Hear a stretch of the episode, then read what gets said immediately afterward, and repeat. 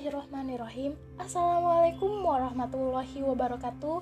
Berjumpa lagi dengan saya Elia Winengsi di Hukum Islam. Dengan NIM 1901866 Program Studi Pendidikan Kewarganegaraan Fakultas Pendidikan Ilmu Pengetahuan Sosial Universitas Pendidikan Indonesia. Nah teman-teman sebelum kita akan membahas mengenai sumber-sumber hukum Islam alangkah lebih baiknya kita sama-sama berdoa. Semoga kita semua dalam keadaan sehat walafiat. Amin. Dan bagi yang sedang sakit ataupun sedang terpapar virus corona semoga diberi kesembuhan. Amin. Dan kita semua bisa beraktivitas seperti biasanya.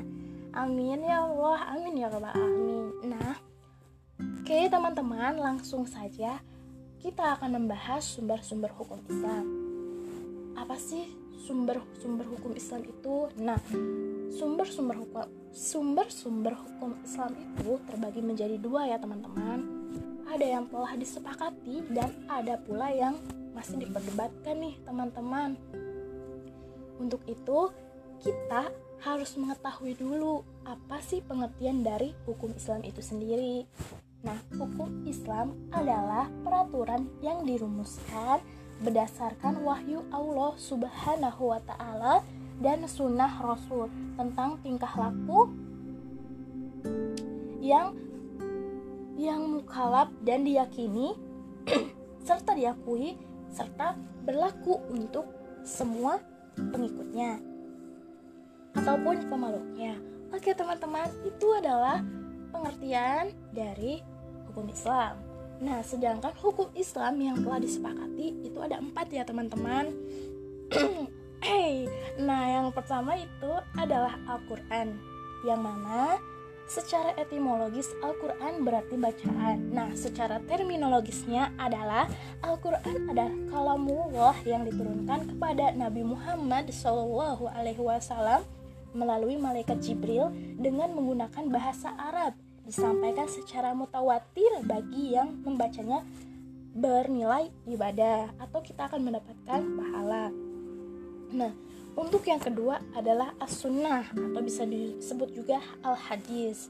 Secara etimologis, sunnah berarti jalan, tradisi, cara dan lain sebagainya. Kemudian menurut terminologisnya adalah secara sesuatu yang berasal dari Nabi Muhammad Shallallahu Alaihi Wasallam baik perkataan, perbuatan maupun diamnya beliau ya teman-teman. Nah kemudian yang ketiga ada ijma yaitu kesepakatan ulama tentang suatu hukum sepeninggal Nabi Muhammad Shallallahu Alaihi Wasallam. Kemudian yang keempat ada kias ya teman-teman. Nah kias itu artinya menyamakan hukum suatu masalah yang belum ada nasnya dengan hukum suatu masalah yang sudah ada nasnya karena ada persamaan ilat. Nah, ilat itu apa ya, teman-teman? Ilat itu adalah suatu sifat yang menjadi dasar untuk menetapkan hukum itu sendiri. Nah, kemudian untuk hukum Islam yang masih diperdebatkan nih teman-teman. Yang pertama ada istishab, yang kedua ada istihsan, kemudian yang ketiga ada maslahah al-mursalah, kemudian yang keempat ada al-uf kemudian ada yang kelima majhab sahabi. Yang keenam syar'u mangkablana. Yang ketujuh sadu jarai dan yang terakhir yang kedelapan ada dalalatul iktiran. Nah oke okay, teman-teman mungkin cukup sekian. Apabila ada kekurangan itu pure dari saya pribadi ya teman-teman Mungkin cukup sekian. Bila topik wal hidayah. Wassalamualaikum warahmatullahi wabarakatuh. Sampai jumpa lagi teman-teman.